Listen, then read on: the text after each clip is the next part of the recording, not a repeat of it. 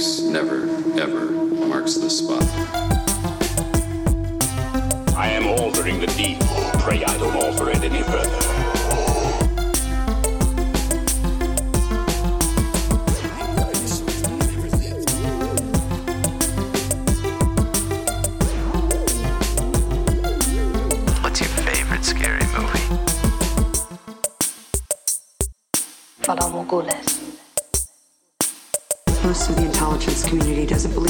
Believe. The ones that do call him the Winter Soldier.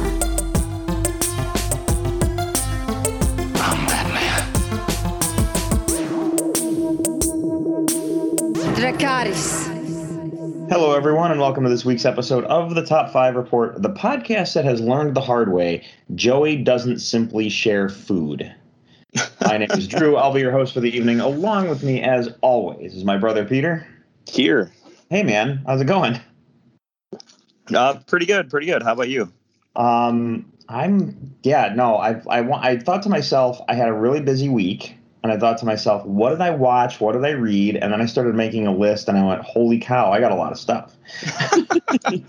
That's awesome because I honestly do not have anything. Um, I've Oh. been pretty busy uh, since we last talked. Um, it seems like every day there's just something going on. And uh, the one cool thing that I did uh, this weekend was I went to a wedding, which was pretty fun. It's you know we're in the season of everything that was has been pushed off is finally happening. So there's a lot of weddings and other events going on but i went to a wedding and i actually had a pretty cool experience at the table i was at because it was one of those things where i sat down and uh, my wife was uh, one of the bridesmaids. So i was just kind of at this table by myself with this huge group of people that i didn't know. And uh, it was one of those things where there's a uh, couple people to my right who were talking about horror movies, and I was like, okay, I can do this.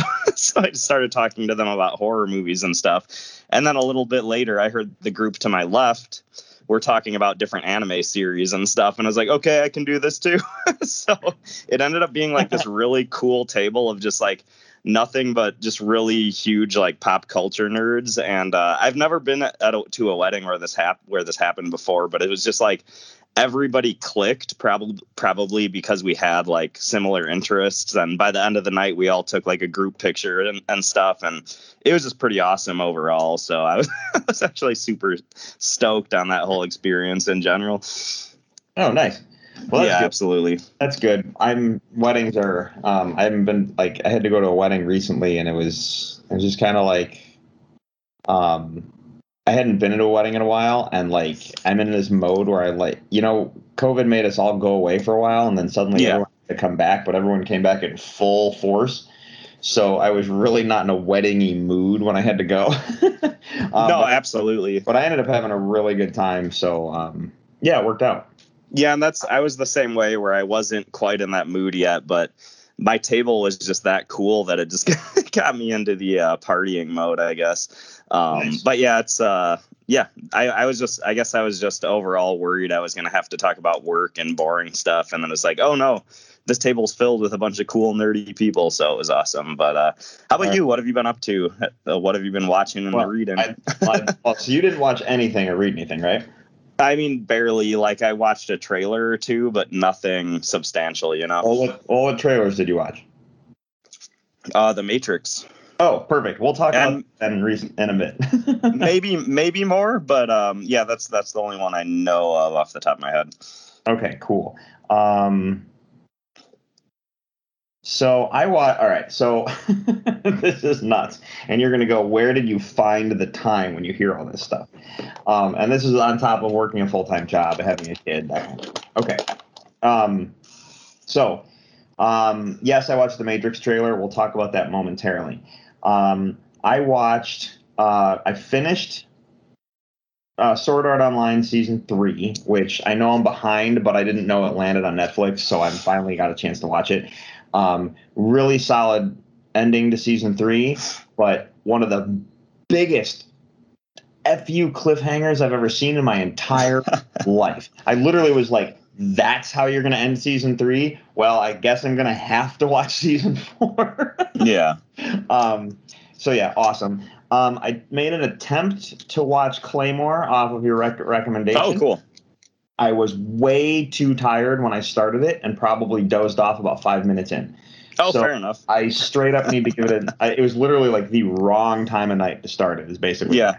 It is one of those if I remember correctly, it starts off with a pretty badass like monster fight sequence. So it does Oh. start off on a bang, which is even if you only watch like five minutes, because to be honest, the first time I watched it, I think I only was able to watch the first scene before having to be pulled away. But even if that's all you've watched, it probably at least uh, you know got your mouth watering for more sort of thing.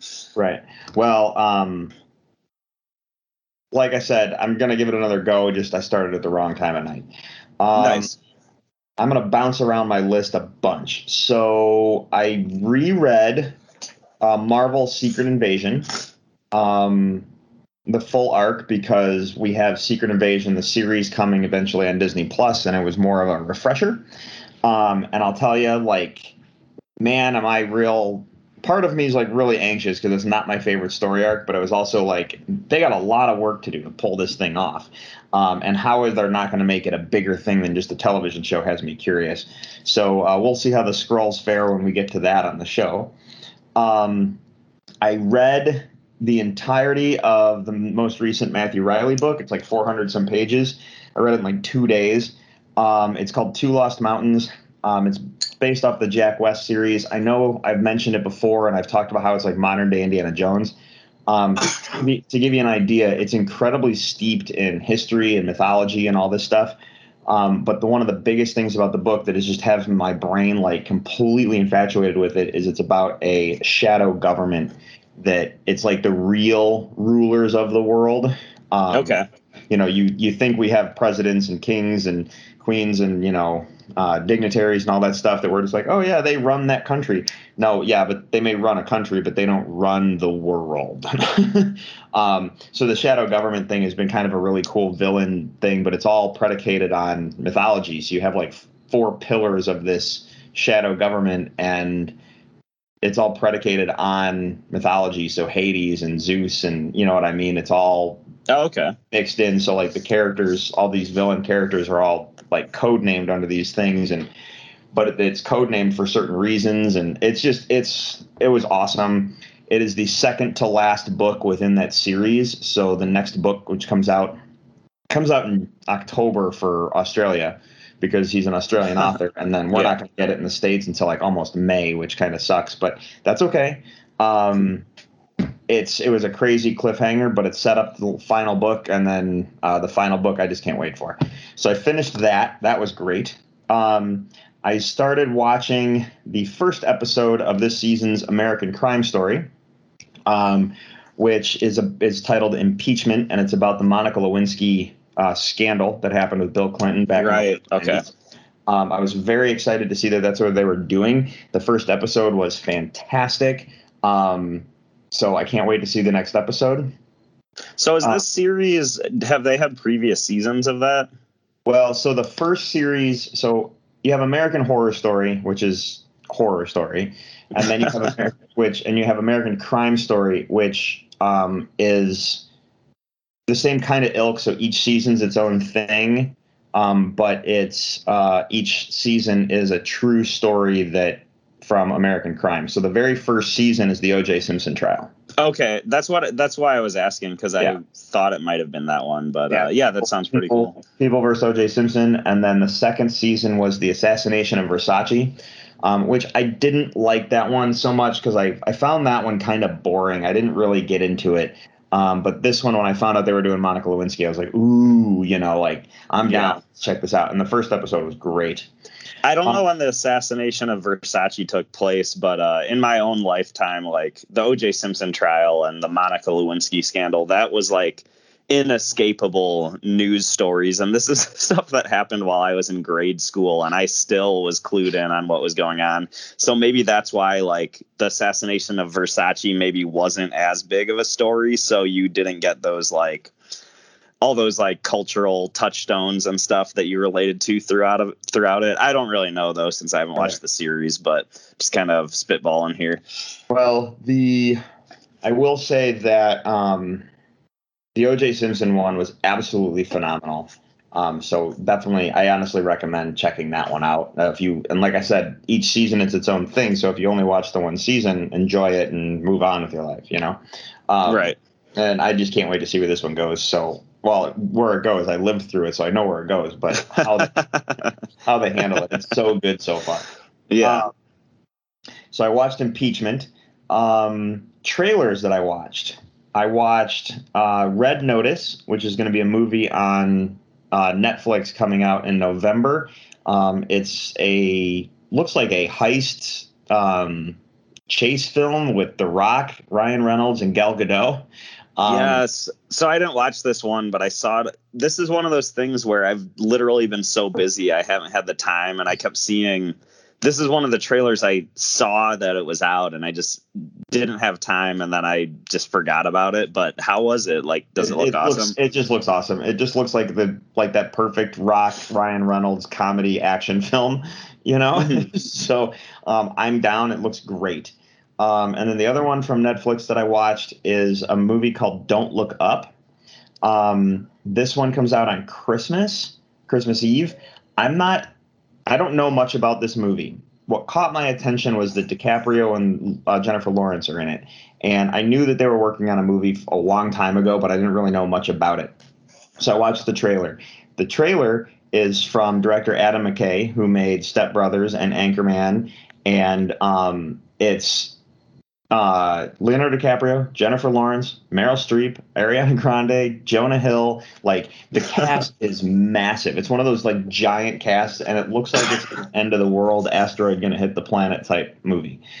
Uh, Is it a comedy? Like, is it along the lines of Step Brothers and it looks Anchorman? like it, it that's it looks like along the lines of that, but with this giant, enormous cast. So um, okay, yeah, nice. I, it looks really great. Um, it just made me laugh.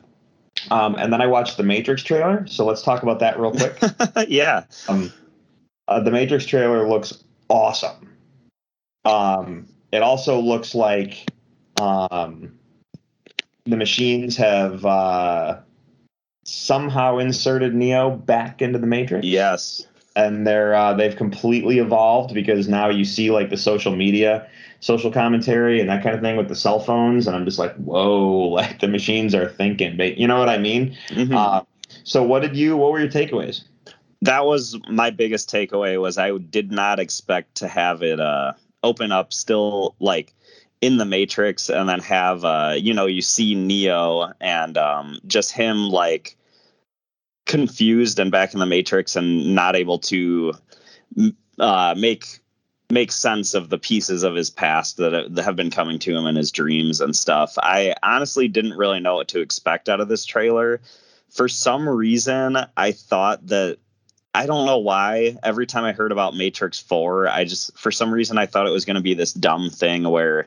it was going to be the old cast passing the torch to the new cast, and there was going to be like a new Neo replacement character and a bunch of up and coming people that they were going to pass the torch to who are going to go on and fight the uh, machines and all that. But I actually wasn't expecting like such a proper looking sequel, and I think that's really awesome. Um, my other big takeaway with this trailer, and this might be me just looking into things too far, but the color palette of this whole trailer was a lot different than uh, the previous Matrix movies. I felt I felt like it was a very warm color palette. There was a lot of scenes that had like that sort of I'm I'm gonna say Michael Bay, but that's for lack of a better lack of a better term. But those like Michael Bay esque like sunset list lit uh, lit scenes and stuff like that, and it just felt a lot warmer color wise than the previous Matrix films. And I don't know if that's going to tie into the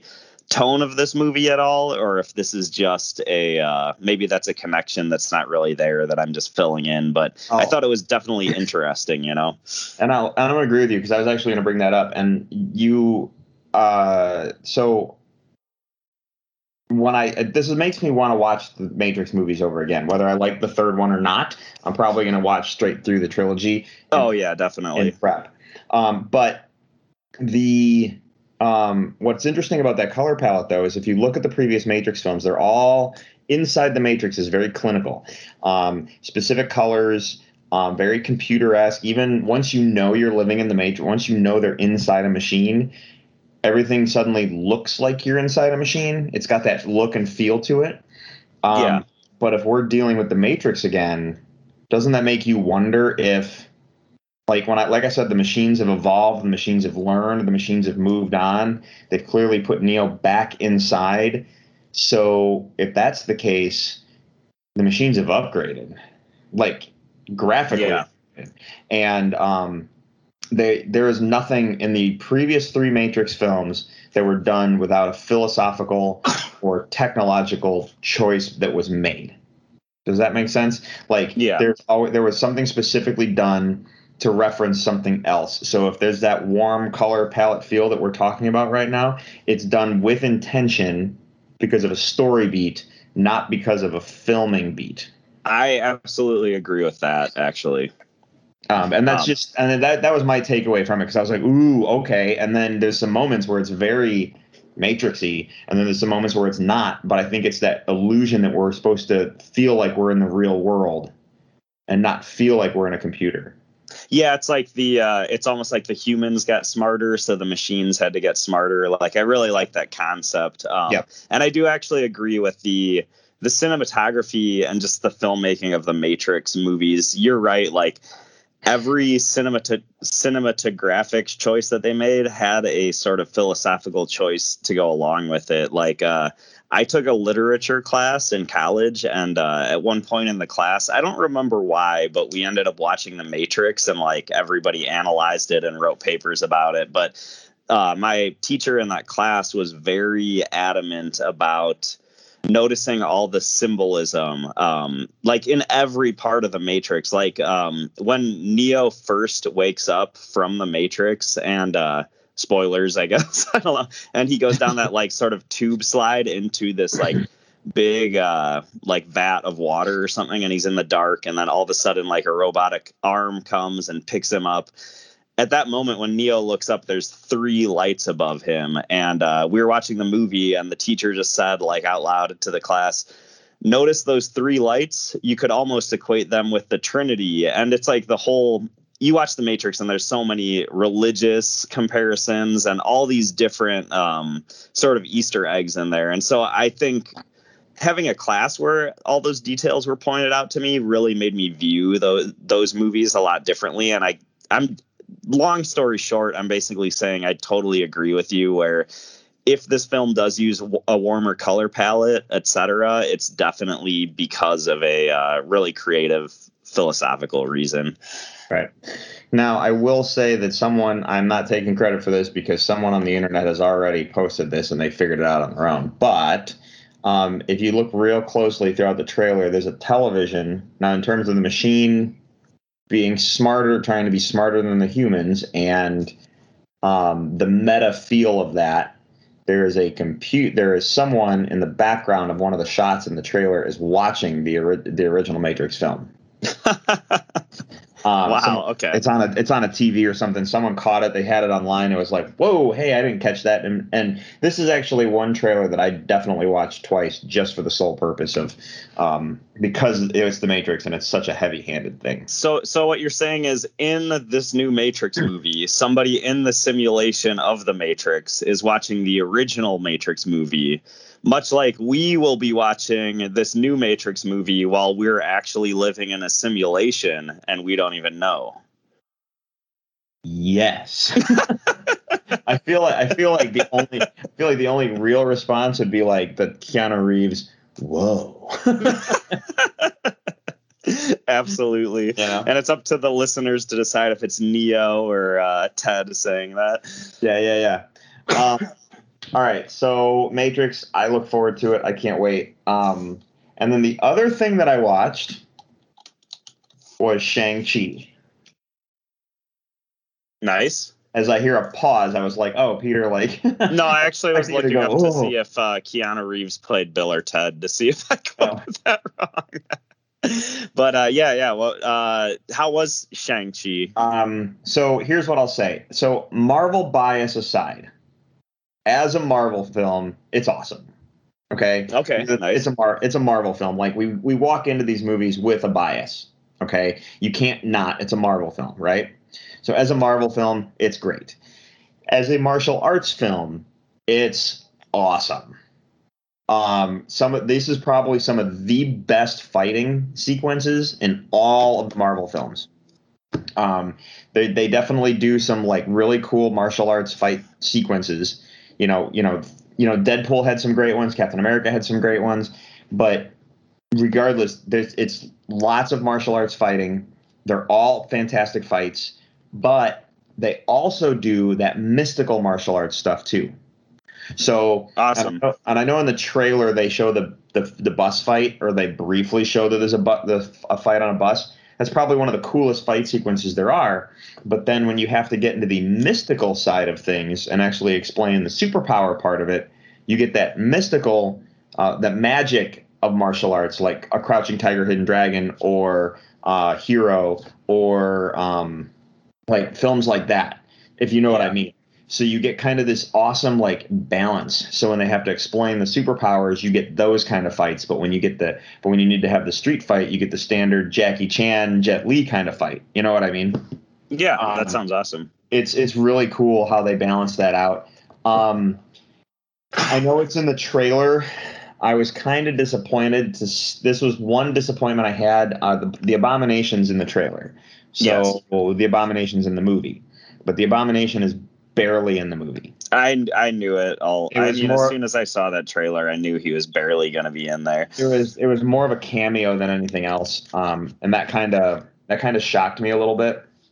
Um, the uh, Wong, however, is in Wong is who's fighting, the, the Abomination's fighting Wong from Doctor Strange, and um, Wong is in that scene as well. And I was like, oh hey, it's Wong. That was a cool little cameo moment. Yeah, and Wong plays a bigger role than you think. So Okay. um, Nice. there was probably just a way to get Wong in, to be completely honest, and then he's a part of it. Um, Now, with with the Abomination making an appearance, do you think that's uh, Marvel just planting the seeds for him to have a bigger role in the She-Hulk show? Like, do you think that might be a possibility? probably because we heard that the Abomination is coming back for the She-Hulk show, so that's probably that's probably a a good Yeah, I yeah I like how in some of the Hulk stories and uh, especially like that Agents of Smash animated series and stuff, the Abomination ends up kind of taking more of a hero role or anti-hero role, and I think he's such a cool character design and stuff that I would love to see him and like a really good actor too. Like it'd be cool to see him have a bigger role in these upcoming Marvel movies and shows. But uh, no, as you were saying, Yeah, so we'll we'll see where that goes. I'm I'm really curious to see how that plays out. But hey, this movie aside, it was a lot of fun. Um, this definitely has one of the most um, scariest looking end villains to the show. To the show, Oh, nice. movie. Like compared to other Marvel films, the villain was like legit scary, and you're just like, and it, it it'll take you back, and you you don't expect it, and then when you see it, you're just gonna be like, oh, okay, you know, like um, not what you expect from a Marvel film, but like I said, this is this is Marvel, but it's also a martial arts film. yeah. So you have to take it for a martial arts film. Um, but yeah, no, the movie was just it was just pure fun from the beginning to end, and you know I don't know. And going in, I didn't know a lot about Shang Chi. Um, he's not a character that really like resonated with me in terms of the Marvel books. He wasn't, you know, I I never really read his stuff, so I kind of went in to just it's the next Marvel movie, so you have to. Um, the bonus scenes, um, there's two of them. There's the there's a bonus scene mid credits and there's a bonus scene end credits.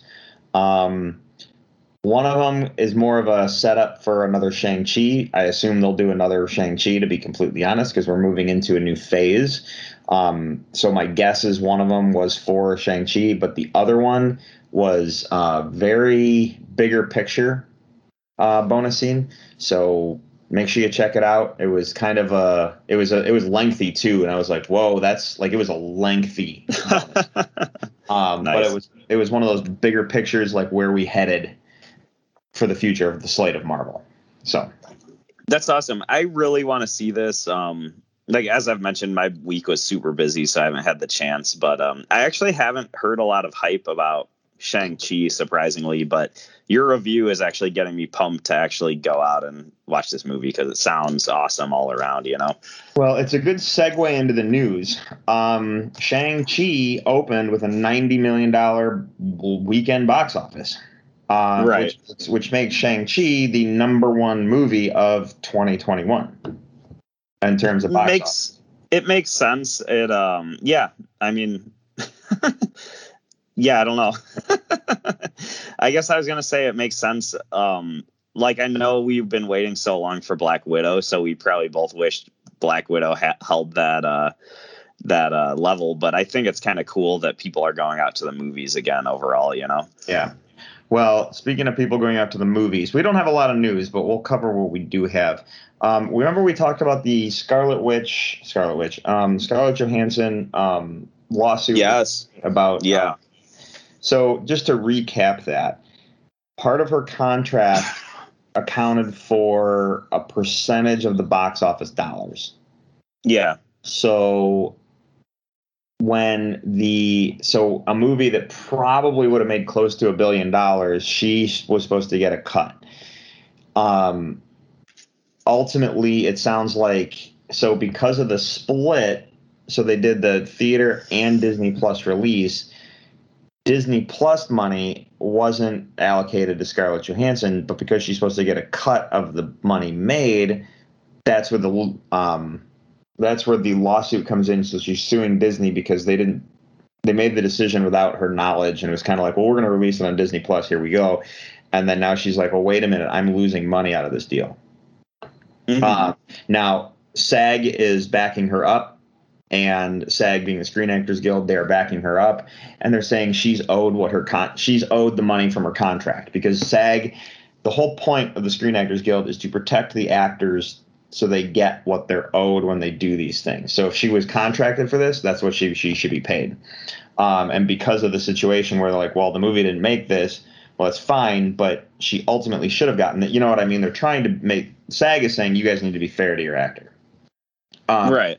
Now that being said, apparently, um, Scarlett Johansson reportedly asked Disney for a hundred million for Black Widow's Disney Plus release.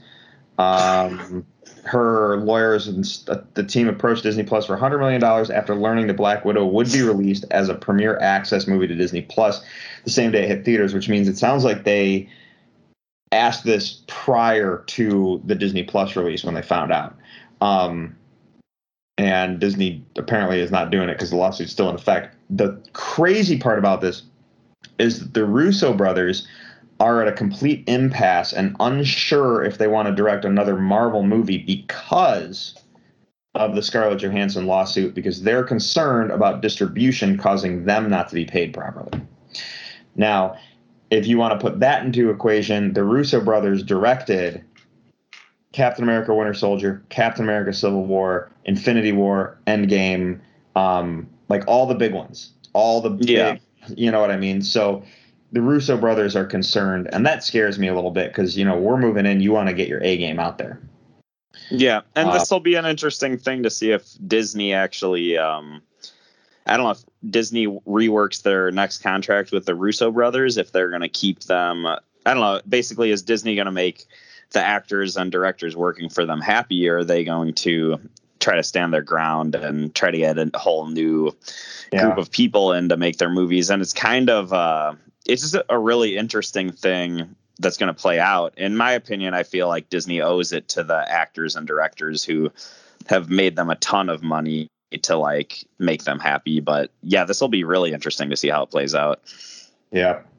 Um, so yeah, we'll see. And that's it's crazy to hear some of these behind the scenes stuff, but it, and you know, it, it's sometimes gonna be boring for us to talk about this part of things. I get interested in this because it affects the bigger picture sometimes. Um, so anyone who, if we have listeners out there, like if you have any younger ones, like I know we have kid listeners, for example. If you're listening to some of this and you think to yourself, "Wow, this is the boring part of the conversation," this can affect this can affect bigger picture situations like who like you could lose actors out of deals like this it could affect another film because they had to pull money from somewhere else it's it's crazy how that stuff lines up so we'll Yeah, see how it absolutely. plays out um, all right we got some release date changes here Um, Of course. we were talking about how Venom was going to be pushed back a couple weeks, and then we found out Venom was going to be pushed even farther back. Venom has now been moved up to October 1st. Yeah. I saw a meme about that. I didn't look too far into it, but I saw a meme about how um after how well Shang-Chi did, they're like, oh, maybe we can release Venom sooner than later. So I know. So, um, right. Um, I, I think it's awesome. It's back to that October 1st release date, though. Uh, where, do you have any thoughts about this one, though, specifically? no, I'm just, I, I just think it's funny. However, it's made me hesitate buying a ticket because I don't know if it's going to get pushed again. um, I like because I'm one of those guys who likes to buy my tickets early because of the reserved seating. So Yeah. uh, and I want to see it, and I don't have a pro. And we were, I've had a few- people like, "You okay going to the theater with all the COVID stuff?" Yeah, because when I went to see Shang Chi, it was a decently packed theater, but I was sitting by myself. right. Like there was no one around me, so I was kind of like I had free reign. Like you know what I mean? It was just comfy and whatever. I had my mask on the whole time, but I was there to see a movie. I wasn't there to like talk and converse to people, you know. So, um, You aren't letting the audience members share your popcorn and stuff like that. No, I, I will say this funny story though. I show up for a 1240 movie, IMAX. I got reserved seats. I walk in. The trailers are already running. Yeah. There's like two people in the seats. I thought it was weird, but I sat down. Trailers ended, and the movie started five minutes early. Okay. And then five minutes into the movie, all these people start walking into the theater. See, they're that's showing a little bogus. Yeah. they're showing up for a 1240 movie, and they're like, eh, the trailers start at 1240. Oh, okay, I So- gotcha. So five minutes into the movie, they restarted it, and the guy comes out and goes, "We're gonna restart." And he, there's like everyone's in their seats. He's like, "We're gonna restart it back to the trailers." I'm like, "No." Oh, that's Uh, pretty accommodating, to be honest, Right. though. they're like, "We're gonna go all the way back to the beginning of the trailers." I'm like, "Okay." and it, it made me laugh a little bit, but um, but that's all right. I got to see the trailers twice, so. Um, Nice. All right. So here we go. Venom got moved up to October 1st, but Maverick, uh, Top Gun Maverick, Mission Impossible 7, and Jackass 4 will be pushed to 2022. Um, yeah. So Top Gun will now hit theaters Memorial Day 2022. Jackass will open in February 2022, and Mission Impossible will now be held back until August. So. Um, I mean, that really, we've been waiting for Mission Impossible 2 for so long. So that's so, that's just really disappointing to hear. Well, Mission Impossible, we were waiting for it because they're doing like a multi-film thing where they're doing two of them back to back. Seven and eight are being shot back to back as like one big. um, but Top But Gun wasn't it delayed? pushed- pushed- Oh, sorry. I meant to say Gun's Top the Gun. one That's Top Gun was supposed to come out in 2020. They Yeah, I, I, I misspoke. I- I meant to say Top Gun. My, my bad. Top Gun keeps getting pushed. Um, and because of this news, they are also pushing uh, Ghost- Ghostbusters Afterlife as well. So Again, man, it's just, I know. I don't know. They, they give us a Venom, but then they take so much from us. Um, Give us a Venom. regarding the uh, Jackass movie, I I think I'm in the perfect age and demographic where the Jackass, uh, you know, all the people on Jackass were kind of like my heroes in high school, and I went through the phase of like starting to feel like they're all a bunch of idiots and not relating to them. And at this point, I don't know if I am that excited for Jackass. Is it the fourth one, Jackass Four? But the thing is, I know when that movie comes out, I'm gonna be in the seats to see it. Like at this moment, I have no interest for some reason, but when that movie comes out, I'm gonna be so excited. And it's kind of the silly uh, dichotomy of my ways, I guess. I don't Well, know. have you, have you seen the trailer? No, that's Okay. that's how how much I I guess it's just because I've seen like I've already seen three Jackass movies. One of them's in 3D, and I have this like thing in my mind like, oh yeah, it's gonna be the same old thing. But like I said, I'm probably gonna be in the theater to watch it. Uh, what we're gonna say about the trailer? Is it hilarious or? Well, I went and saw Shang Chi, so I got to see the trailer. Trailer. too. Okay, nice. Oh, nice. I also heard that uh, I think Bam Margera is not going to be in this new one, right? I don't remember if he was in the Oh, okay. I just don't remember if he was in the trailer. Yeah, he he was always like he was always one of my favorite um, Yeah. guys from that group. So I was kind of disappointed to hear that as well. But he's um he's had his own history and demons to battle and stuff, so I don't blame him for any choices he makes or anything at this point. But uh, The trailer, Yeah, be- trailer definitely made it look funny. I just don't remember if he was in the trailer or not. nice. Would you, Drew? Would you consider yourself a Jackass fan, or is it just kind of? uh Huh. Um, it was kind of a take it or leave it. I Yeah, I hear you. a little here and there. It wasn't something I like sunk my teeth into. It's like, ooh, I have to see this or I have to catch the next episode. I was just kind of kind of curious because like Jackass came out when I was in I want to say high school, and it was like it was a big thing for people my age, but I know we have a bit of an age gap, so I was just really curious, like what your thoughts on the whole thing were. Yeah, no, I, uh, I Jackass was kind of like I saw it here, things here and there, but it was never th- something I was like, ooh, I have to see this. You know what I mean? Maybe- Absolutely, yeah. Maybe, it was the timing. Maybe I didn't. I had other things I had to be paying attention to. I'm not sure. Yeah. Um, anyway, uh, one last news story, and then we can move on to our list. Uh, DC announced for Christmas this year um, they're going to have a animated film uh, adding to Cartoon Network's Acme Night um, called Merry Little Batman. Um, this Okay. made this made me laugh a little bit. It'll bring Damian Wayne to the screens as Little Batman. Damian Wayne being Bruce Wayne's son, uh, one of the Robins. Uh, the film will follow Damian Wayne slash Robin, and according to his uh, DC statement, it'll be aiming to join the uh, aiming to join the Rogues Gallery of classic holiday movies. Merry Little Batman could almost be titled "How Little Batman Saved Christmas." when you look at the synopsis series, which sees six-year-old Damian Wayne being left alone in Wayne Manor and having to defend the mansion and Gotham from supervillains intending to bring down Christmas under the guise of Little Batman. All right. Um, it just made me laugh and it made me go, huh, I might have to watch that just for the sake of the humor value. I think they're, I don't think they're, it's going to be thrown in as something canon. It's an animated movie just for fun. It's like a little Batman Christmas special, if you will. Um, Do they have like uh any art or anything from this movie? They have. Uh, they do have a little bit of art that's released. Um, there's a screenshot of him as Robin, and then there's a screenshot of him. I don't know if you know the Damian Wayne future Batman trench coat art. You know what I'm talking about when I say that? Not off the top of my head. No. They have uh, when they introduced Damian Wayne, they did a couple things where they showed flash forwards to the future, like if he became Batman, this is what he would look like, kind of stuff. And it was some really cool like future world stuff. And he's got, and he's wearing like this trench coat kind of thing, almost like the Nightmare Batman look from Batman vs Superman. And um, they have a screenshot of him wearing that, but he's like six years old, so it's like little Batman. Um, Okay, nice. I just wasn't cur- I wasn't sure if it was more of a goofy, like cartoony looking art style, or if this is going to be like serious. You know, based on the description, I couldn't really tell. Yeah, yeah, yeah. Well, it just made me laugh when I read about it. I'm like, ooh, that's kind of funny. I want to see, curious what your reaction would be, but you just kind of chuckled more than anything. So. Well, I was I was actually thinking like there's three things that I do expect to happen in this movie. One is for Robin to lay an egg, another is for the Batmobile to lose a wheel, and for the Joker to get away. And if those three things don't happen, uh, DC and Warner Brothers failed on this one. you, you kind of did it wrong. and if they don't make a comment about Batman smelling, it just Absolutely.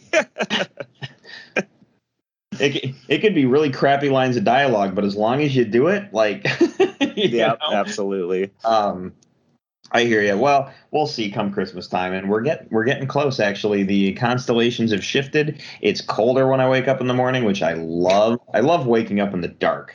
Like I don't like it when the sun wakes me up. I'm one of those guys. I'd rather wake up in the dark. That's why I like the time change so much.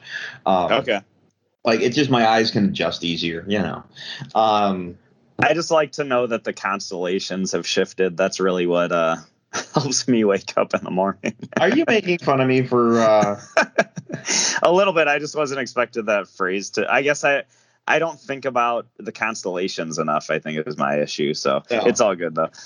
well, on my back porch, I have a perfect shot of Orion when the constellations. Oh, nice. uh, shift and it's just like this perfect like view with the trees and stuff and it basically sits there all winter and it's like I, I caught it last night i was like oh hey the constellation shifted Oh, that's awesome. um anyway um, you want to talk about the list tonight? Yeah, let's go for it. Cool, man. Uh, Ryan, it is list time, so do me a favor and roll the thing.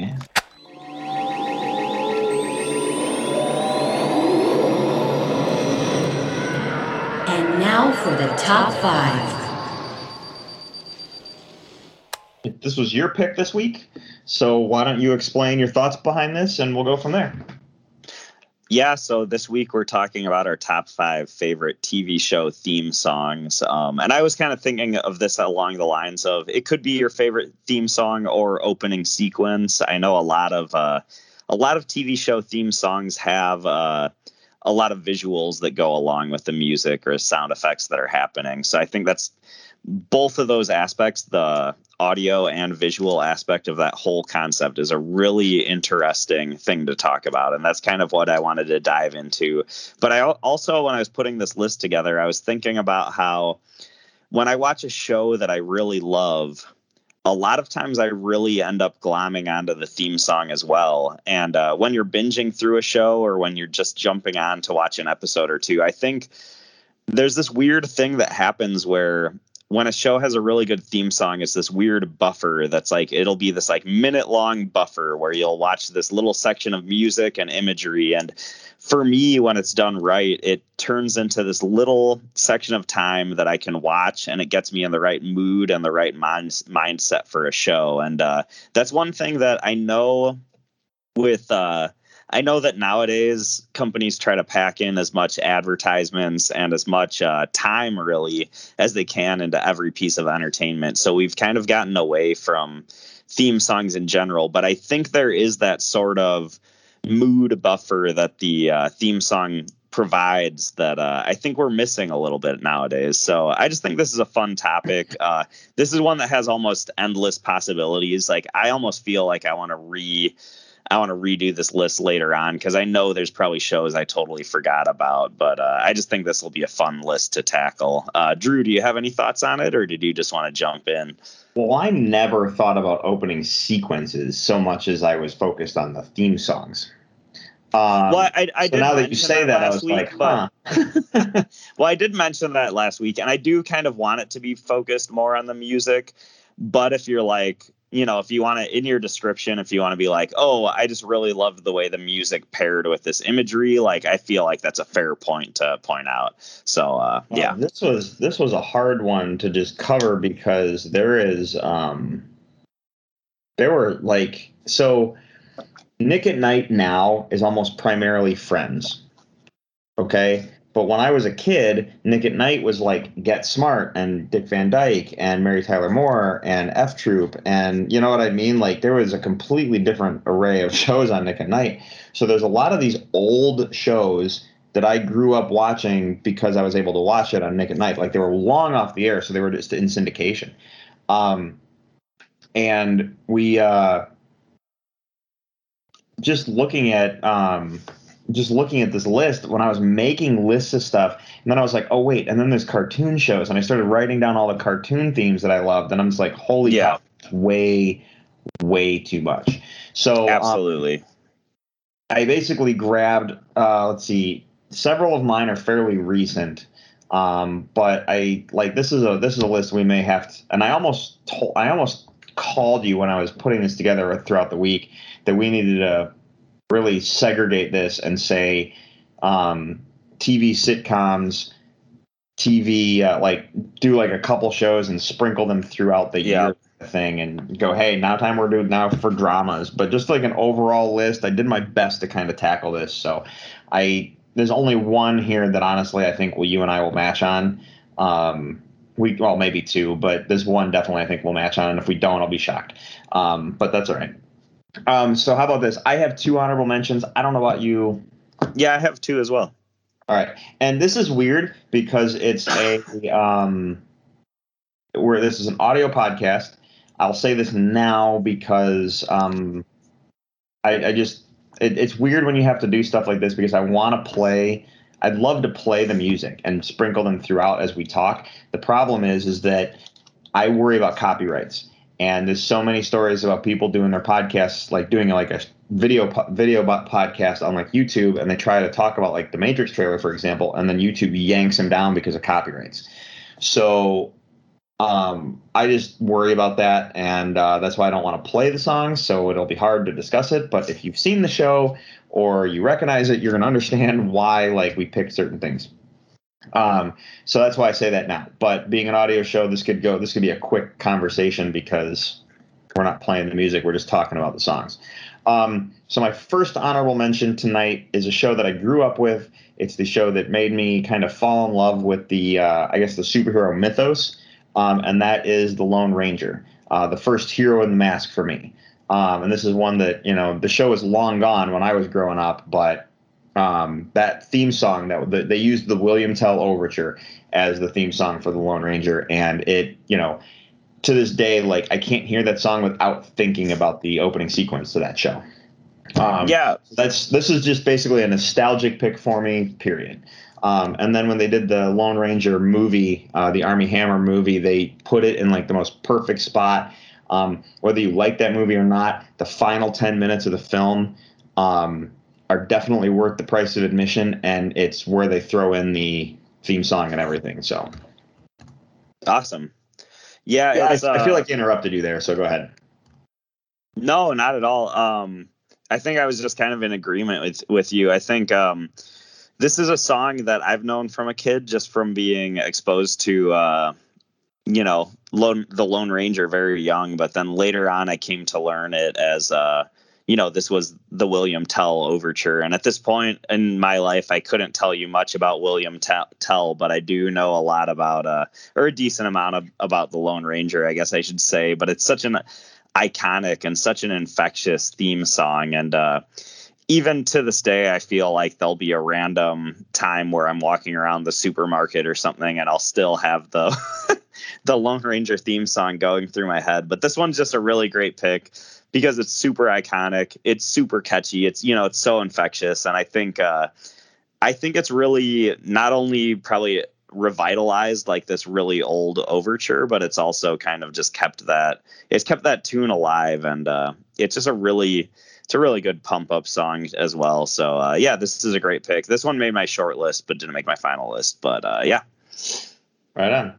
All right. Um, well, what's your first honorable mention then? So my first honorable mention is the Tales from the Crypt theme song from the old HBO oh, series from the '90s. And this is one. So this one, I actually really love this theme song, and I really love this opening sequence. Danny Elfman. And uh, is this Danny Elfman? I mean, yeah. it makes sense. I I never realized that, but it's the thing about this song is uh, well first of all i wanted to mention the se- the opening sequence to the song is you have the, all this really cool creepy horrific imagery of you going through this yard. I can't remember if there's a graveyard involved or not but you go into this like old dark dismal mansion and you're turning all these corners and it's kind of this like first person like pov sort of uh scene that you're going through that's really really just exciting to watch. And then at, at the very end you go down into the dark uh, cellar or basement or whatever you want to call it and the uh,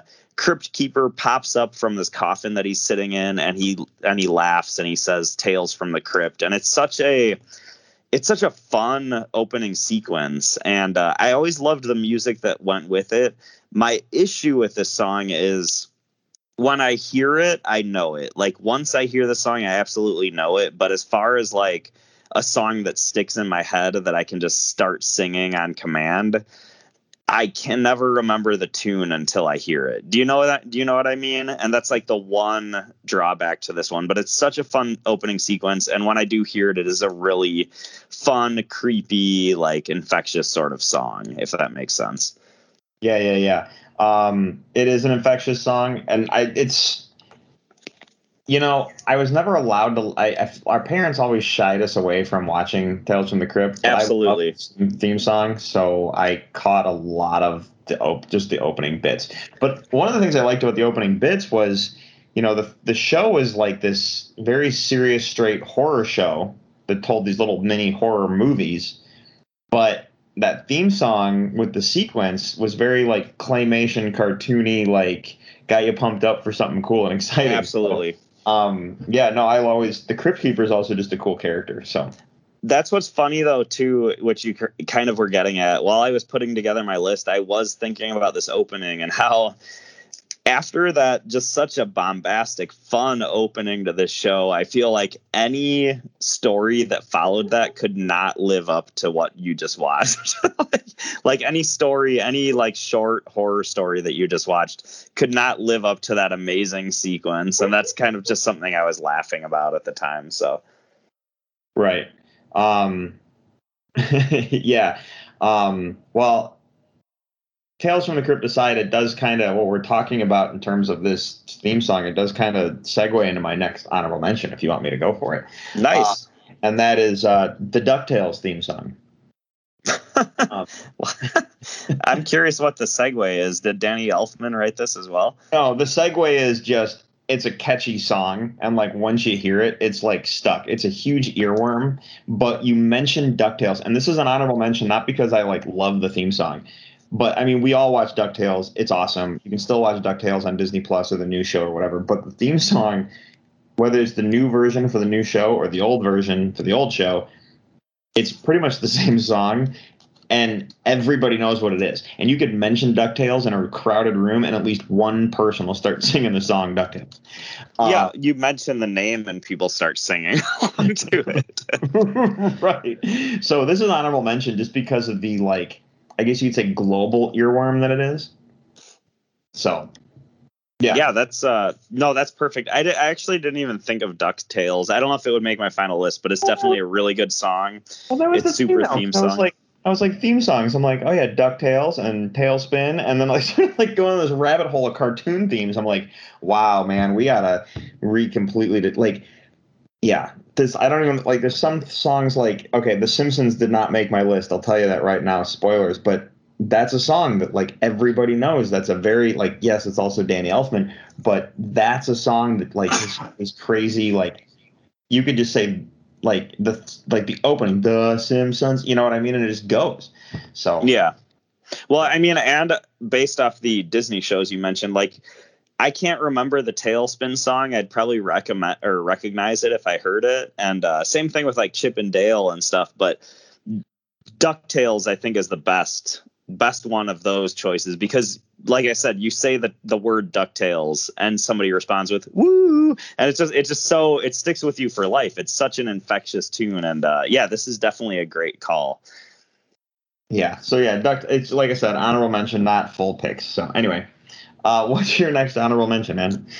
Yeah, my next honorable mention, probably to nobody's surprise, but I went with uh, the Mighty Morphin Power Rangers theme song, and this is one like say what you will about your about this this show. Some people love it, some people hate it. I do think this is one of the best theme songs. Like it gets stuck in your head forever, and it's not even just the uh, vocals on this song. Like there's some really fun uh, guitar work in the background of the song. It's one of the I mean, you can argue with me, but this is one of the most metal theme songs as far as when you look on the scale of like this is more of a power metal sort of song, but it's one of the more metal songs out of any TV show. And it's just a really fun song that this one's kind of like I was just saying about William Tell. Like sometimes I'll just be walking around my neighborhood or something, and the Mighty Morphin Power Rangers theme song will get stuck in my head. And I mean, the imagery from the opening credits of that show with the Megazord and stuff, that's all cool, but I really think it's a little slapped together. I think it's a little bit of like, oh, we made this cool song, we'll just throw this cool imagery on there. So it's not that's a little bit slapped together, but I just think the song on its own I think stands stands out pretty well. So You know, I'm gonna have to look this up when the show's over because I do not remember the theme song to Power Rangers. so it's a go go Power Rangers, and then there's like a guitar riff that plays in the background after that. So uh, thank you for the uh, amazing sing along. this is a pretty low effort sing along, but yeah, uh, definitely. Um, did you want to move on to your actual list? Yeah, yeah, yeah. That sounds good. All right, so this is another one that um, there is a generation of people that if you mention it, this is what they know. Uh, this is one that I grew up with, so it's a nostalgic pick. Um, it is not my favorite version of this in terms of television, but it is one that um, is has this crazy iconography to it, and that is Batman '66. Um, Yes. the the na na na na na na na na bat like I'm sorry, but that's that's that bat people know Batman from that song alone. It stands out. It's it's what it was. Like it had a cool opening sequence to it. You always every episode you're glued to the end, hoping a motorcycle rides by because that means you know Batgirl's in this in the episode. Um, yeah, no, Batman sixty six. It it just takes me back. There's a nostalgic thing to it, but um, that's one of those like just iconic theme songs, you know, from television.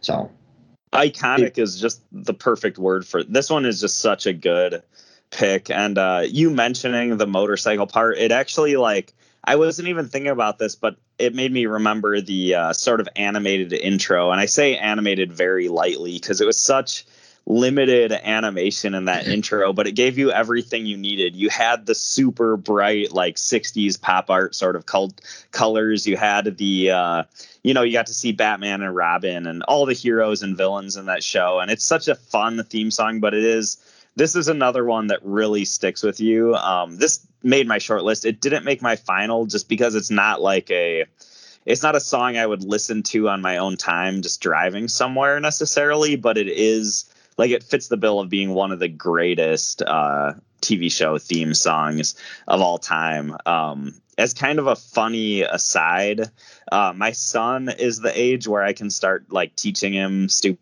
little songs and stuff and trying to get him to uh, repeat them back to me and stuff. And uh, of course, you know, he's a he's a, he's a younger boy, so he likes superheroes a lot. So I was trying to think of superhero songs I could teach him.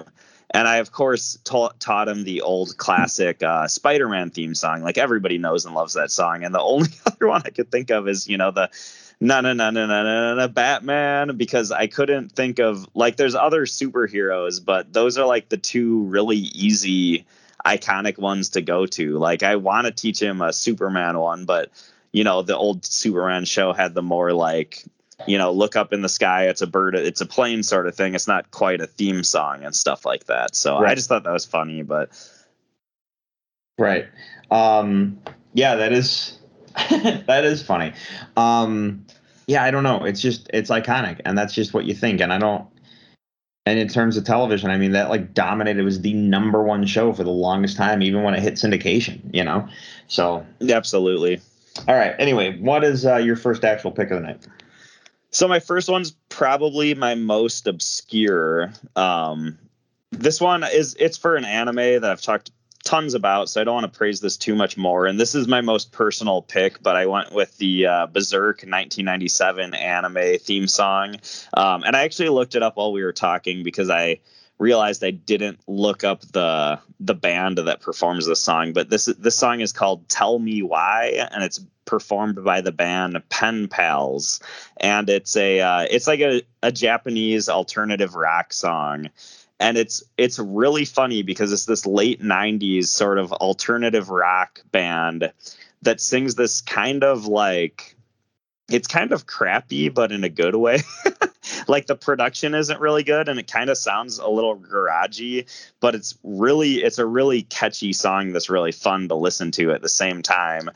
And what's funny is it's paired with this anime intro that is this like really epic medieval sort of like battle scenarios that you're watching on this opening intro. And the music and the imagery doesn't really match up at all. But at the same time the song is so catchy that when i watched this anime i made sure to watch the intro for every single episode because i liked it so much. And there's also just as far as the opening uh, imagery, there is like a cool sequence of it where you have Guts, who's the main character from Berserk, who's standing on a cliff as like this lone swordsman, and he's holding this giant sword he has up in the sky, and it just looks badass. But like I said, it's paired with this kind of like punky late 90s alternative rock that doesn't really fit, but at the same time, there's something endearing about how it doesn't fit and you end up just falling in love with it. So this is one of this is more of one of those like if you ha- if you watched it you know exactly what i'm talking about if you haven't you probably don't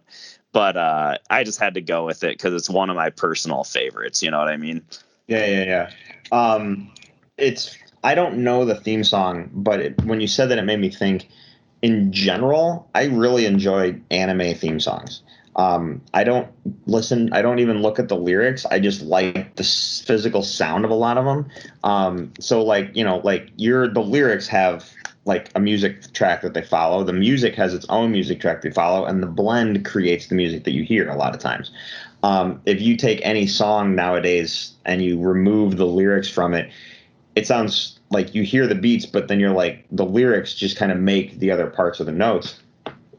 Um, so like even though I don't know Japanese, I l- really enjoy anime theme songs. I think they're awesome. Um, Absolutely. Sword Art has multiple opening themes. Um, the every like the middle of the season, the show goes through a change. So every season you watch, there's a change like right about the halfway point. And when I say a change, we're talking in story. It's like a story beat that happens, like a formulaic story beat. So when that happens, the theme song changes. So there's like Nice. two, there's two theme songs per season.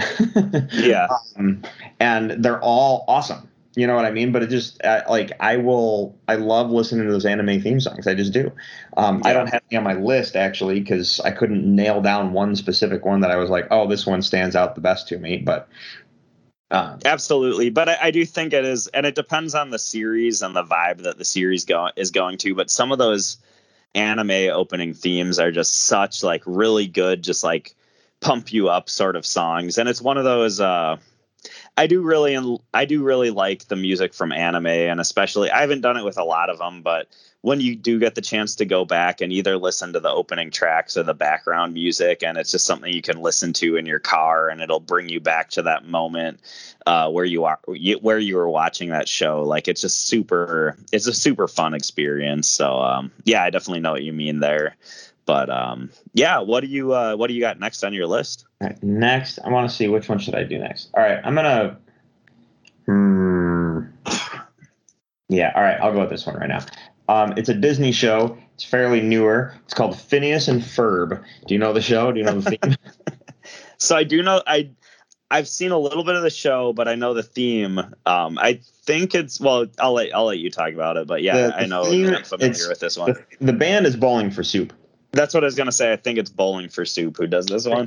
The band is Bowling for Soup, and they actually have a cameo. And I think this is there is the, for sure one episode that they have a cameo. But that camp that theme song is just they literally just explain the show. Like Yeah. But it's such it's such an amazing amazing theme song. They lay it out for you. The kids are on summer vacation. What are we gonna do? We got 104 days. Um, each day has to count and matter, and it's just it's literally like one of the best, in my opinion, theme songs ever. um, and then throw in that show as a whole, there's tons of great music that comes out of that show. Um, so yeah, I don't know. You should, in all seriousness, you have a kid. That show was written for kid. That show is made for kids to watch, but it is written for adults. It's fantastic. Um, there's some really, really great stuff in there. So I highly recommend it since you have a kid that's going to eventually be like watching stuff. So Yeah, absolutely. Is it on Disney Plus? yes, it is. Awesome. Um, yeah, I'll have to put this one on. and it was really great. I was talking to uh, there's a guy I used to work with. It was really he loved the show, um, like like an adult who loved the show. He thought it was really cool. And we were talking, and he's like, he's like, dude, I heard they're ending Phineas and Ferb. I go, yeah, but they're it's gonna have 104 episodes total when the show's done. And he goes, why? That's kind of a dumb round number. I'm like. Dude, there's 104 days of summer vacation. His jaw dropped.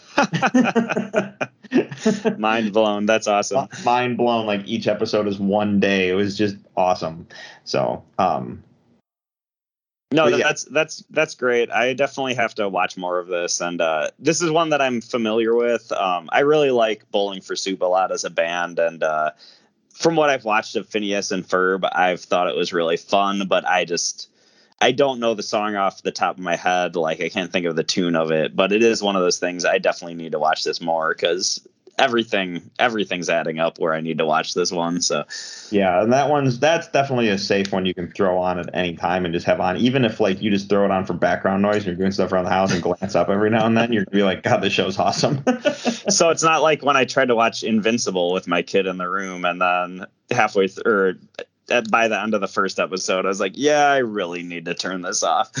Um, yeah, uh, yeah, definitely. Uh, Phineas and Ferb can just run at all times. So Awesome. um, sorry, man. What do you got? Yeah, so uh, this one, I don't know if we'll match it all or not, but uh, I went with the True Blood theme song. Um, and this is another one that I actually realized I didn't look up for the, before the episode, but so I made sure to while you were talking about something. But this is this song is called uh, "Bad Thing" and "Bad Things," and it's a, by the artist Jace Everett. And uh, this song is just it's just badass to be honest. Like I don't know whether to to describe it as like a country song or a southern rock song, but in my mind it's kind of just like this really dark rockabilly sort of song and it's just if you've seen True Blood and you've seen this opening theme song, it perfectly like perfectly meshes with the show, the vibe of the show. Um the the opening sequence is filled with a lot of both gruesome but also imagery that alludes to not only the whole vampire aspect of the show and the dem- like the dark demonic other aspects of the show but also just the louisiana culture that the show uh, focuses in on. And i just think this is uh, i don't know besides just thinking this is a badass super catchy just really good song i just think it perfectly meshes with what the sh- like the vibe of the show is going for. And it's hard to find i know there's a lot of good theme songs out there but this one like true blood's a pretty unique show when you look at the setting and the world building and like okay this is like a weird backwoods louisiana swamp town that has like vampire stuff going on. And it's a pretty unique sort of show. And this this song just hits the nail on the head when it comes to capturing that feeling. So that's really the most impressing thing that I find about it. Uh, Drew, I know you're a big fan of the show, so I don't know if you have any thoughts on this one. I am, and I'm very mad that I didn't think of this when I was. this was actually one of the first ones I, I thought of, but no, I definitely understand because this show has been off air for a Yeah. number of years at this point. I am completely bummed that I didn't think of this. And um, the True Blood theme is amazing. Um, this was actually my ringtone for a while. Um, oh, that's awesome. yeah, like when I was watching the show, this was like my ringtone. I loved it. Um, but no, that True Blood theme, man, it's so good. I want to do bad things with you. Such a phenomenal like sequence, and then the opening sequence was cool. When I first started watching the show, I was not a fan of the theme. It was like the first like handful of episodes, I was not a fan of it, and then I just like more and more, I was like, It grew on you. this this theme is great. yeah. so, um, and I'm glad I'm glad you mentioned that. Like even the main lyric, like "I want to do bad things to you," like it's such a that's such you. a catchy. I want to Is do it with you or with you? Yeah. yeah? Okay, you're right. But but either way, like it's such a catchy like that lyric sticks with you, and there's weird like euphemisms level to it where it's like is this like some sort of sexual thing is this like a violent thing and like those whole that whole like ambiguity to that lyric also fits with the whole vibe of the show and it's just it's perfect like it makes me wonder did the artist write this song for the show or did the show just find the song and it was just such Oh, a perfect sure. fit they went with it you know Yeah, yeah, yeah. Um, no, I hear you there, and I don't have a good answer for that one because I'm. absolutely um, all right, so uh, my next pick is the show Community.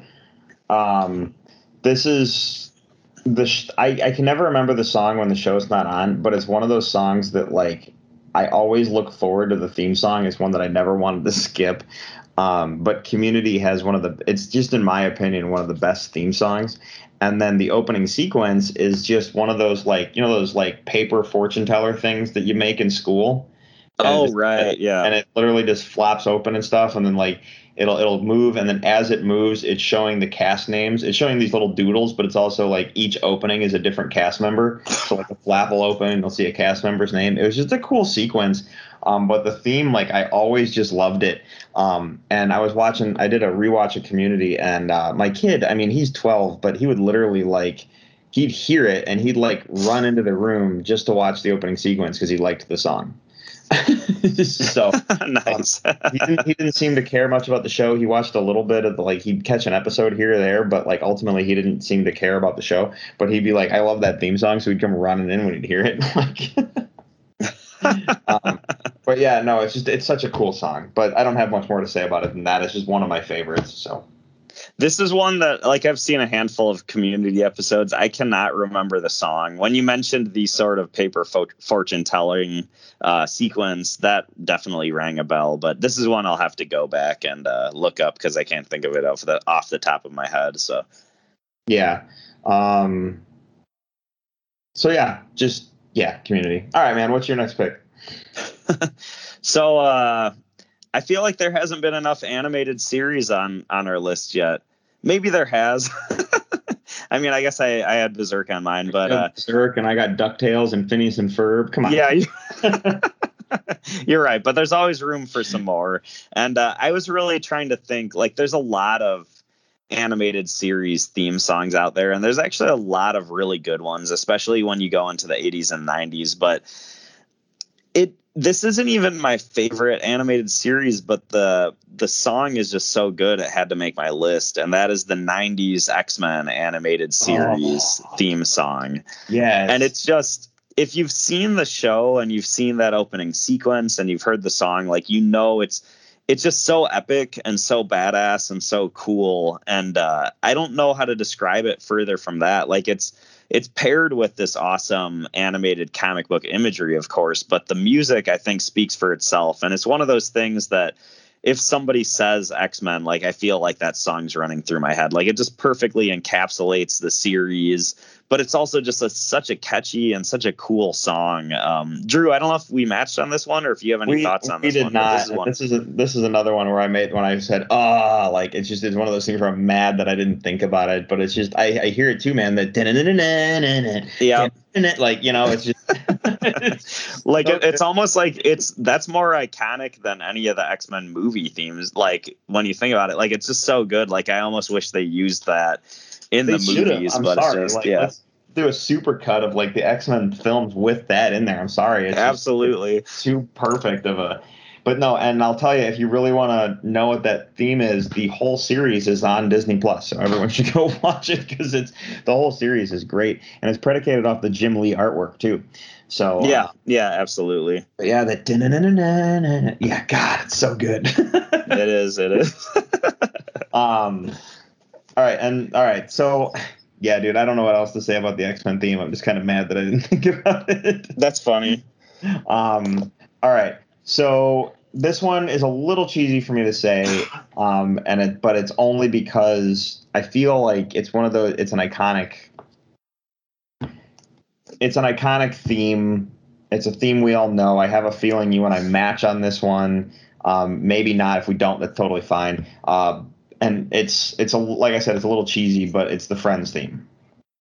Oh this one made my short list i love this theme song it just barely didn't make my final list but uh, i definitely love this one Uh, it's it's a great song. It's iconic. Uh, the Rembrandts. Um, be, it's a song that like you didn't hear like on the radio because it was on TV, and now I'm actually starting to hear it on the radio in full length, which I think is weird. Um, but yeah um, and it's probably just times passed far enough that they're like, okay, we can start playing that song again. Um, but it's just everybody knows that the "I'll Be There for You" song. It's just you know, I, I don't know anyone who doesn't know this song, so I don't really know too much to say it. But I just I felt like it had to be discussed, and it almost made an honorable mention, but then I remembered Ducktales, so it kind of got bumped. um, but man, I'm mad at myself for not thinking about X Men. Anyway, uh, so yeah, what's uh, I don't have much more to say about the Friends theme, but. It is it is one of the best like when you just think of iconic and infectious and just a song that sticks with you forever like this is a really good one. And it does like it does fit so well with the show of friends. Like it's just it's it's perfect. Um it also fits so well with everyday life if you just listen to the lyrics. It's literally like we've all been there.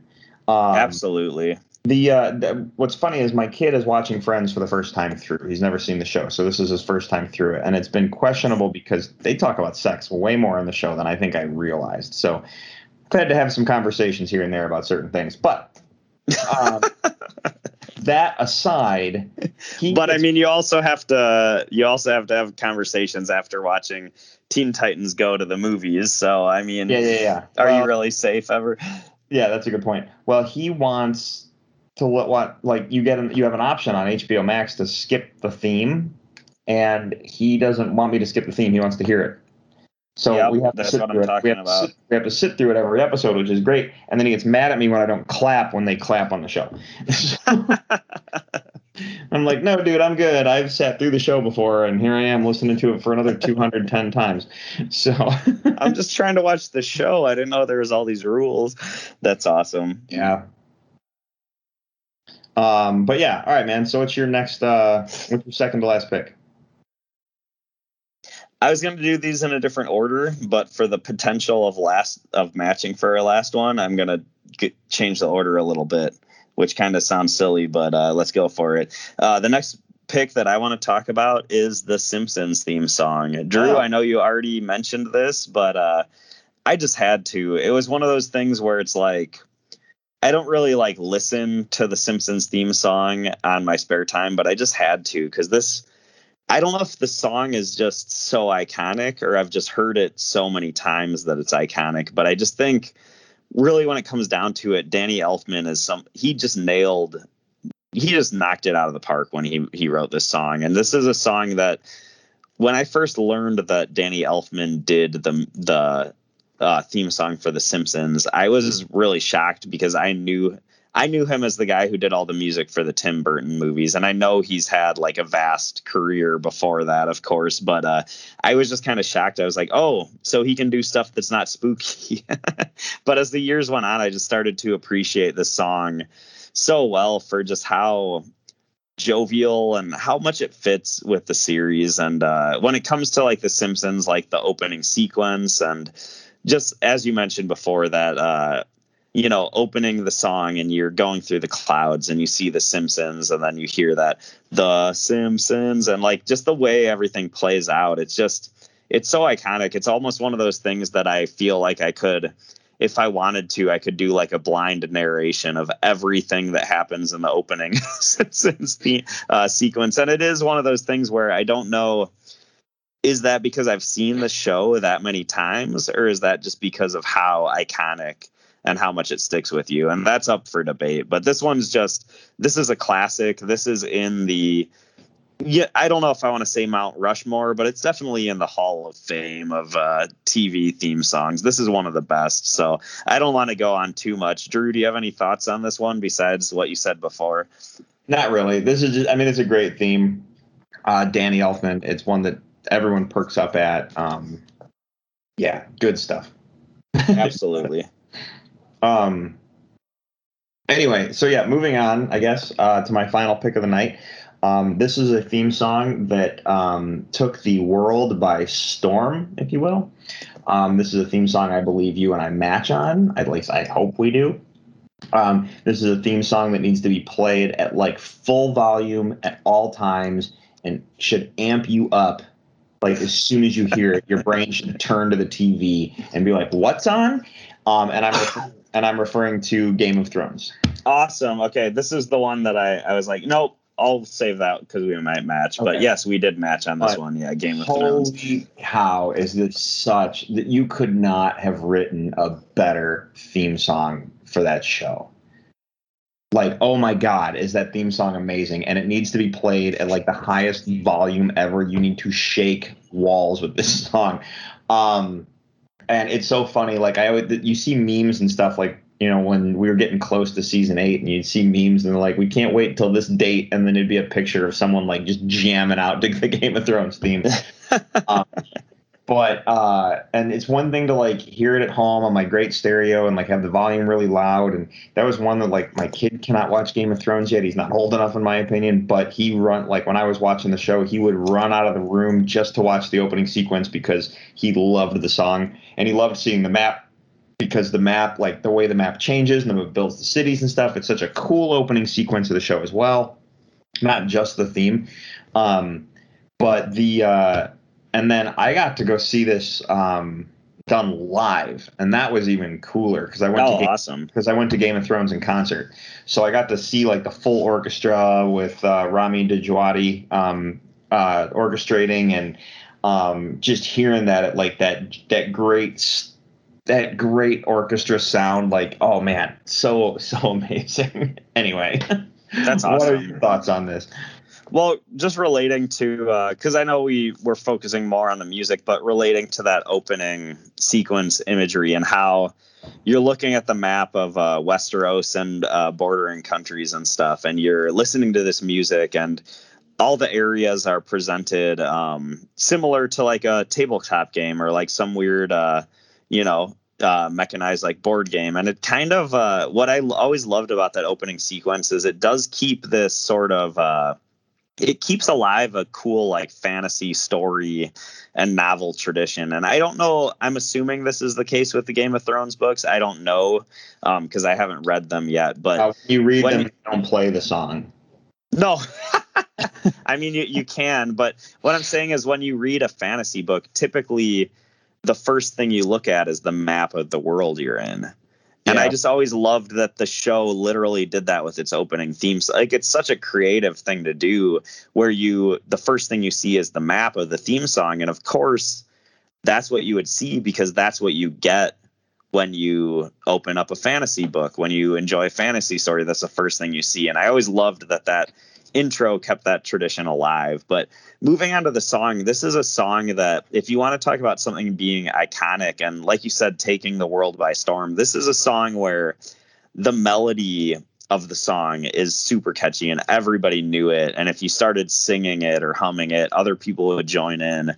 But this is a, also a song that the harmonies, even everybody knew like everybody you know would would catch on to that like dun dun dun dun dun dun dun dun like that whole i don't know it's just such a well done such a catchy song that just perfectly works with the show and like how it was paired with uh the opening sequence as i was just talking about. Like this is just such a perfect uh opening for a show and i just absolutely love it. And I, I think it goes along with what i was saying before and I feel like this might be a weird concept, but I really do believe that that sort of, you know, if you take a, a minute out of your show to give a really good opening theme and it's something that can get your viewers into the mindset and into the mood for the story you're about to tell, I think that's a really important and really cool experience to have. And that's kind of why I, I wish more newer shows would do full on theme songs. But Game of Thrones, I feel like, is one of the most recent great examples of this. So uh, yeah, it's awesome that we matched on this one for the last uh, the last Yeah. pick. did you see uh did you ever hear the peter dinklage theory with the theme I might have, but it's definitely been a while. That peter dinklage his name is the lyric Yeah. is the only lyric to the, the entirety of the game of thrones theme and you'd basically like it would be like dinklage peter dinklage peter Yeah. Dinklage. Just- and like it's so funny when you like and even when you get to the slower parts it like still bands out properly if you if you do the syllables correct it's so hysterical um So um so yes, I've heard that. Uh, I think your son actually told me that at like a random family party or something like that. But uh no, the version I know is the uh let's see, Game of Thrones and then expletive deleted, I guess we can go with. no, I know a YouTube Right. version where they did Game of Thrones blank over and over again, which was pretty funny, but Right. Um, yeah, I don't know. This oh god, this song's it, the song's awesome. And it's one that I have like in my car so I can just have it it you just it every now and then and you're just like, yeah, and you just go driving up. Yep. And you're like, it's literally like as soon as it starts, like, no, that's gotta be cranked up. Um so yeah, awesome. All right, so that kind of brings us to the end. Um, what do you um, do? You want to hear what we're doing next week? yeah, let's go for it. Cool. So I'm sitting in Jewel. Jewel? Yeah. So I'm sitting in Jewel, and um, I'm near the gro- near the uh, checkout line, and I'm looking at the magazines while I'm waiting because they have that like rack like right there. And one of them, I think it was either Time Magazine or People. I don't remember which, but the cover had the twin towers on it because this is the 20th anniversary of 9/11 All and right. it had a bunch of pictures of these people that I didn't recognize in front of the towers, and it said 20 years later, children of children of 9/11, assuming that these are kids who were babies and they're- lost their parents in the towers or a parent or something like that, and they've grown up because 20 years later, like where are they now, kind of thing. Um, and I th- and that made me go, oh, holy cow! And then it sunk in that I was like, wow, we're 20 years away from 9/11, so this is the 20th anniversary. I'm not talking specifically about 9/11, but it did make me think 20 years back. Let's take a look at the movies from 2001. All right. Yeah, Makes so, sense, I- yeah. and it's a really weird way of getting to that, but that's what made my brain think. And I was like, oh, huh, that's interesting. Let's do a 20 year back. And I double checked. It's a year we have not done yet. So I thought it'd be kind of fun. And we haven't done a year in a little while because we've been doing weird lists lately. Um, so let's do something a little bit more normal for a minute and go back to movies from uh, 2001 and call it a day. Yeah, this this will be fun. Um, And yeah, this is another one where I can't think of. I can't think of one movie that came out in Abs- So- absolutely. Yeah, this will be uh, this will be an interesting one, but uh, yeah, sounds good. Yeah, cool, man. Well, hey, um, do you have anything else before we close out for the night? No, you know that's all. All right, dude. Well, do us all a favor, everyone. Check out our website, top5report.com. There you'll find links to all of our social media, Twitter and Facebook, along with the links to our email, top5report at gmail.com. You can interact with the show there, hit us up on social media. Either way works. Um, we are on Google, iHeart, Google Play, iHeartRadio, Stitcher, Apple Podcasts. You can subscribe to us in those places. If you do, you will not miss a single episode. Uh, you can also uh, leave us a review. We love those five stars, but we understand criticism because it helps us get better and it makes words we say feel important. Um, you can follow me personally on Twitter and Instagram at Drew3927. Uh, Peter. Yeah, you can follow me on Twitter at Ninja Pierre, and that's where I'll be abbreviating all my verbs because they are in the PIM participle. Wow, it's a smart person joke for a change. All right, Yep. everybody. For the top five report, I'm Drew, I'm Peter. and thanks for listening. We'll see you next week.